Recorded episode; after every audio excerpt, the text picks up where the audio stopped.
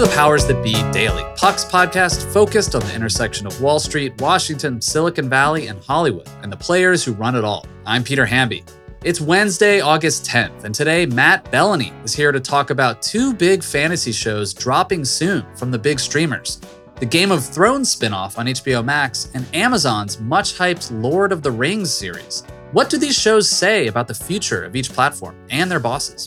And later on, Ben Landy is here with Dylan Byers to share what he's looking at this week in the world of media. We'll hear about all that and more on today's episode of The Powers That Be.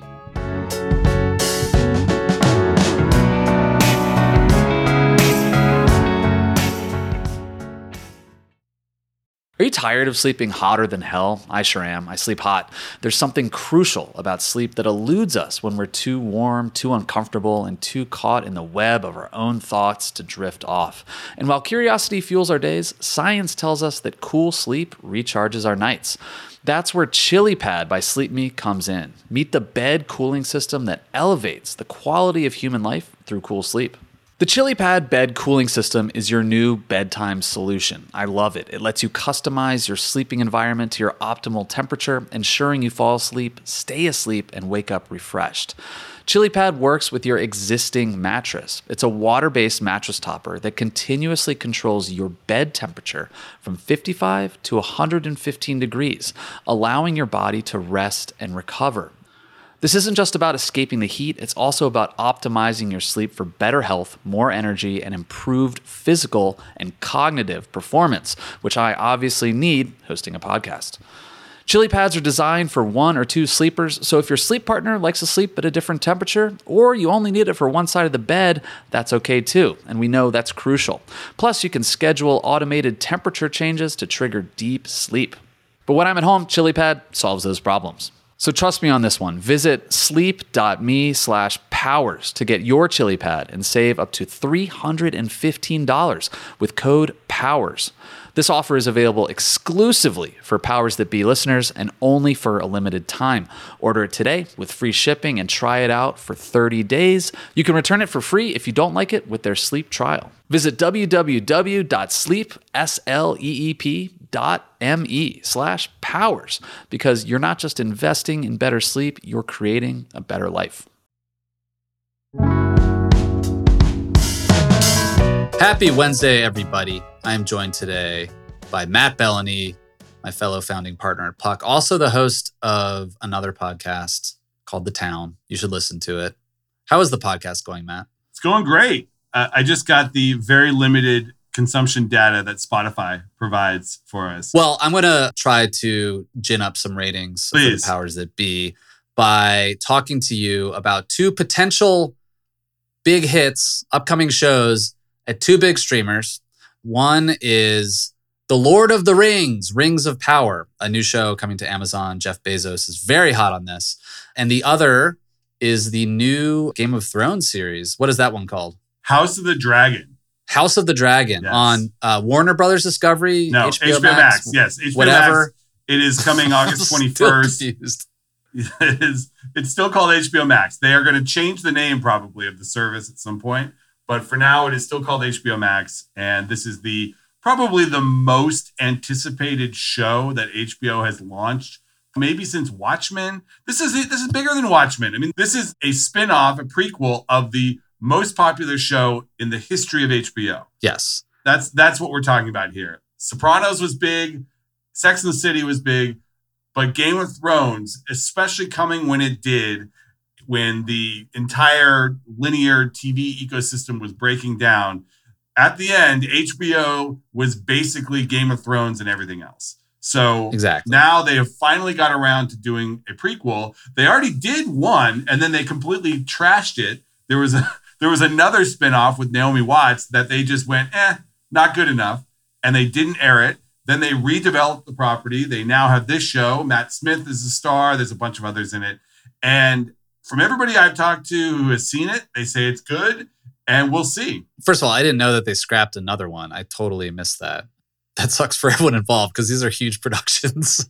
um, you know, you wrote earlier this week that David Zaslav, the head of Warner Bros. Discovery, he's come in with a weed whacker. He's trying to cut costs. Layoffs could be coming soon, according to your reporting. Would a huge smash hit on HBO Max do anything to alleviate some of the anxiety surrounding this big company and, and the merger that just happened? I think the short answer is yes. I mean, HBO certainly could use a big hit here. They are putting an unprecedented marketing campaign behind this show. And if you talk about all the cuts that are going on at Warner Brothers Discovery, one place they are not really cutting is scripted shows at HBO. That is the bread and butter of this service. That is what they know they are great at.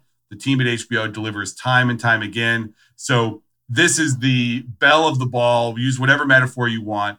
The highest priority show for HBO. So if it comes out of the box and delivers huge audience, that is absolutely a narrative changer. Now, is it going to fix all the bigger problems with HBO Max and with the parent company? No. I mean, the biggest problem is that because of their prior owner, AT&T, and because of the financial situation the company's in, they have a huge amount of debt. They have 50 something million dollars of debt. In a best case scenario, they're going to make about $9 billion in profit this year. They are projecting about 12 billion in profits for next year. Those numbers don't quite match. So they need to start paying off that debt. And does a hit show change that calculus? No. But where it also could impact things is on subscriber numbers. The Yeah. HBO Max service is probably, in my prediction, is going to benefit significantly from having a Game of Thrones show on HBO Max. I mean, even before the streaming wars and where everyone was paying attention to the sub numbers every month, we saw that people would subscribe and unsubscribe to HBO based on whether Game of Thrones was on. Huh. And I'm sure you know people who did that. I certainly know people who did that. And in this environment where people turn on and turn off streaming services based on what shows are on that particular month or quarter, this, in my opinion, is going to absolutely juice their subscriber numbers. But is that not related to revenue in any way for the larger Oh, it is. goal? Okay. yeah, and, and the stock market will certainly pay attention to that. I mean, the whole problem with Warner Brothers Discovery is that the stock is in the toilet. You know, this is a stock that has lost 30, 40% in a year. And the entire job of the CEO, David Zaslav, is to turn around that stock price. So if they come back next quarter and they have a spike in subscribers, hopefully that will increase their stock price. We don't know because the market isn't just valuing sub numbers anymore. They're valuing profitability, they're valuing a diversified revenue stream, and all these things that they say they're doing. And the market is really not liking the direction right now because of this debt issue and some of the decreased forecasts that they've had. So let's talk about another streamer, which is more of a just mega company, which is Amazon. They also have their Lord of the Rings spinoff coming. Why is Bezos so hot on this? I mean, we are talking before that he's been posting about it and hyping it up. I think Bezos is just a Lord of the Rings fan, first and Okay. foremost. He likes the property.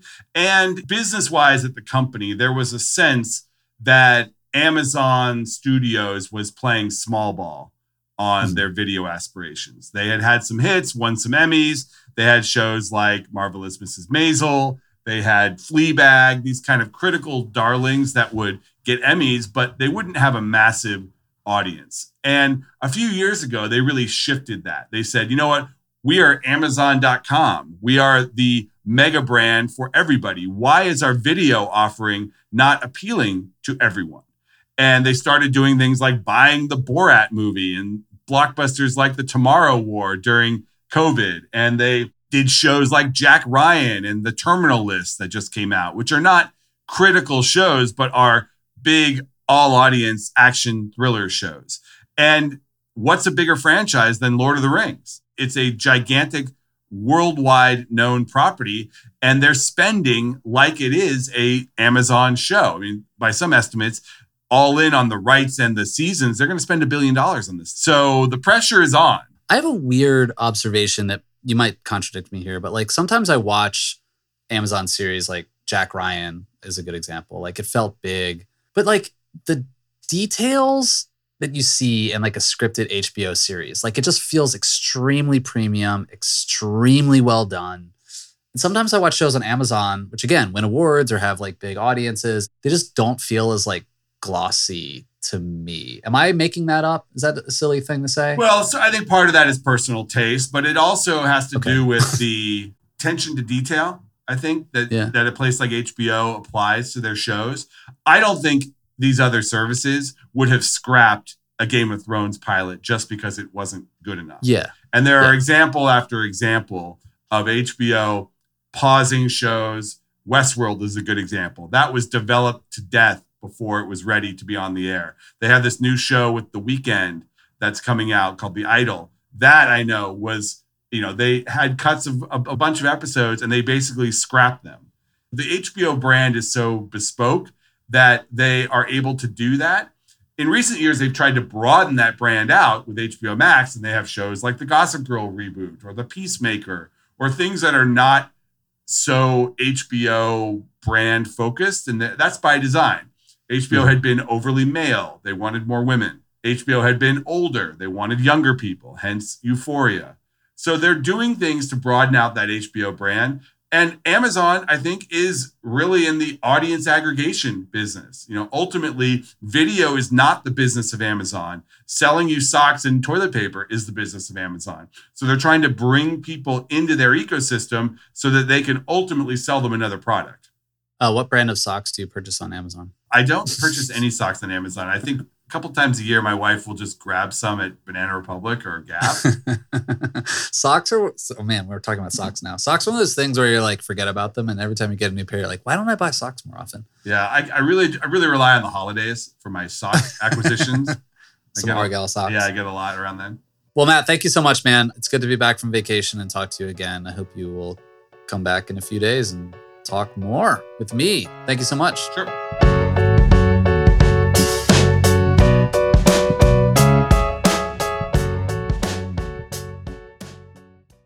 Hey, Powers That Be listeners, I'm here to tell you that there's no reason to panic the next time you're searching for the perfect gift. Now you can use gift mode on Etsy. Gift mode on Etsy takes the stress out of gifting so you can find the perfect item for anyone and any occasion. It's easy. Just tap or click gift mode on your Etsy app or Etsy.com. Then answer a few short questions about who you're shopping for and what they like. And gift mode instantly gives you a curated list of gift ideas based on hundreds of personas. I use Etsy all the time and have for years. I bought my brother some artwork, I bought my wife some jewelry, I even bought a rug for our living room on Etsy. I love it. But there's a lot of pressure around gifting. I usually have a hard time thinking of gift ideas for friends and family members around the holidays or birthdays in my life. And sometimes I get super stressed trying to find the perfect thing. But now with gift mode on Etsy, I can search hundreds of gifting personas and find so many incredible items. And I actually just found the perfect gift for a buddy who's just as into Cincinnati sports as I am a hot cup of Joe, Joe Burrow mug. That's right, I found that on Etsy. It's amazing. Now it's simple to find gifts made by independent sellers for all the people in your life. So whether you need a housewarming gift for the new homeowner or a birthday present for the pickleballer, Gift Mode has you covered. Need to find the perfect gift? Don't panic. Try Gift Mode on Etsy now. Quick math. The less your business spends on operations, on multiple systems, on delivering your product or service, the more margin you have and the more money you keep. But with higher expenses on materials, employees, distribution, and borrowing, everything costs more. So to reduce costs and headaches, smart businesses are graduating to NetSuite by Oracle. NetSuite is the number one cloud financial system, bringing accounting, financial management, inventory, HR into one platform and one source of truth. With NetSuite, you reduce IT costs because NetSuite lives in the cloud with no hardware required, accessed from anywhere. You cut the cost of maintaining multiple systems because you've got one unified business management suite. You improve efficiency by bringing all your major business processes into one platform, slashing manual tasks and errors. Over 37,000 companies have already made the move. So do the math. See how you profit with NetSuite. By popular demand, NetSuite has extended its one of a kind flexible financing program for a few more weeks. Head to netsuite.com slash powers that be, netsuite.com slash powers that be. That's netsuite.com slash powers that be.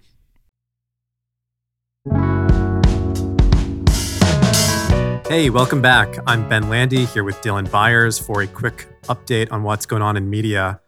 It's been a quiet month, right, Dylan? yeah, nothing's happening. you know, I wrote a piece. I Uh, wrote a piece. I wrote a piece a few weeks back saying that like uh, there was nothing happening on the media beat, and then all of a sudden, it's like I tempted the gods, and now everything. you did. happening. You willed it into existence. so we're recording this on Tuesday, and we haven't talked yet on the podcast. I think about our friends at Axios, co-founders uh, Jim Vandehei, Mike Allen, Roy Schwartz. Yes. They've agreed to sell the company, most of the company, to their lead investor, Cox Enterprises, for 525 million. So, what is your smart brevity take on all this? I'll do this in bullet points. Big picture for me is that this is a lot more money than I think even they were expecting as recently as a year ago, when, by the way, the economy was in much better shape. There was a plan that was at least floated Jim Vandehei's way from Axel Springer, where they were going to buy Axios for around 400 million, tie it up with Politico, which the Axel ended up buying for 1 billion, and have Jim run the company as a sort of joint thing. Axel Springer might deny that, but um, let's just say that that there were serious conversations about that. So the fact that they're selling it for 30% more, it's valued 30% higher in this economy a year later, I think is notable. I think number two, full disclosure, I worked at Politico for four years. I worked under Jim in the shadow of Mike. You have to give Jim Vandehei and Mike Allen and Roy Schwartz some credit here because in the last year, Politico has sold for 1 billion. They co-founded that. Axios has now sold for over 500 million in the span of 5 or 6 years. They co-founded that. When the history books of, of digital media are written, like Jim Vandehei deserves a starring role there because the fact that he has created two businesses now that have sold very well and just beyond the business side of it are just sort of staples in the culture. I mean, like Politico totally changed the way that people thought about political reporting in the aughts. And then Axios comes along and introduces, well, I don't know if introduces, but at least sort of brings back this old smart brevity model in a way that clearly was deemed valuable to Cox. And I think those guys deserve a lot of credit. But what do you make of this sale price, 525 million? Because that's like 5x revenue, despite the fact that Axios, for, for all their incredible successes, did not post a profit this past year. I think it's clear that Axios has sort of captured the zeitgeist. And I think if you're Cox and you're looking to diversify into digital media and away from what their core business has historically been, which is television, broadcast, cable, that this was sort of an obvious choice. I mean, especially after Politico sold, this sort of the hottest digital media, pure news play on the market. There aren't that many other digital news medias of that size and scale that I think would be comparable in the eyes of Cox. So I was surprised. I expected Axios to exit for something like 400, which was the number that was floating around a year ago. And I certainly didn't see it coming. I thought that given the way that the market had gone and everything, that maybe they were going to have to wait a little longer. And I know Vandehei and, and crew have been fighting for an exit for years now. Yeah, look, they proved a lot of people wrong with the format innovation of these, you know, bullet point but sophisticated news and analysis. It's also a testament to how much money is flowing through the CSR corporate social responsibility ad market. Yeah, and you know the the one piece of that for them is the SaaS play, which is their software for enabling other businesses and organizations to do this smart brevity thing in their internal communication. which Cox is not buying. Cox is not buying that business. That business is being spun off. Roy and Jim will continue to run that. And is this a bit hyperbolic? Maybe, but the view from inside Axios is that that business itself could one day be bigger than Axios. That that SaaS play is something that they intend to grow aggressively and that they see a very bright future for. Speaking of our friends in the startup, DC media, CSR game, I'm just curious what you've been hearing lately about our other friends at Semafor.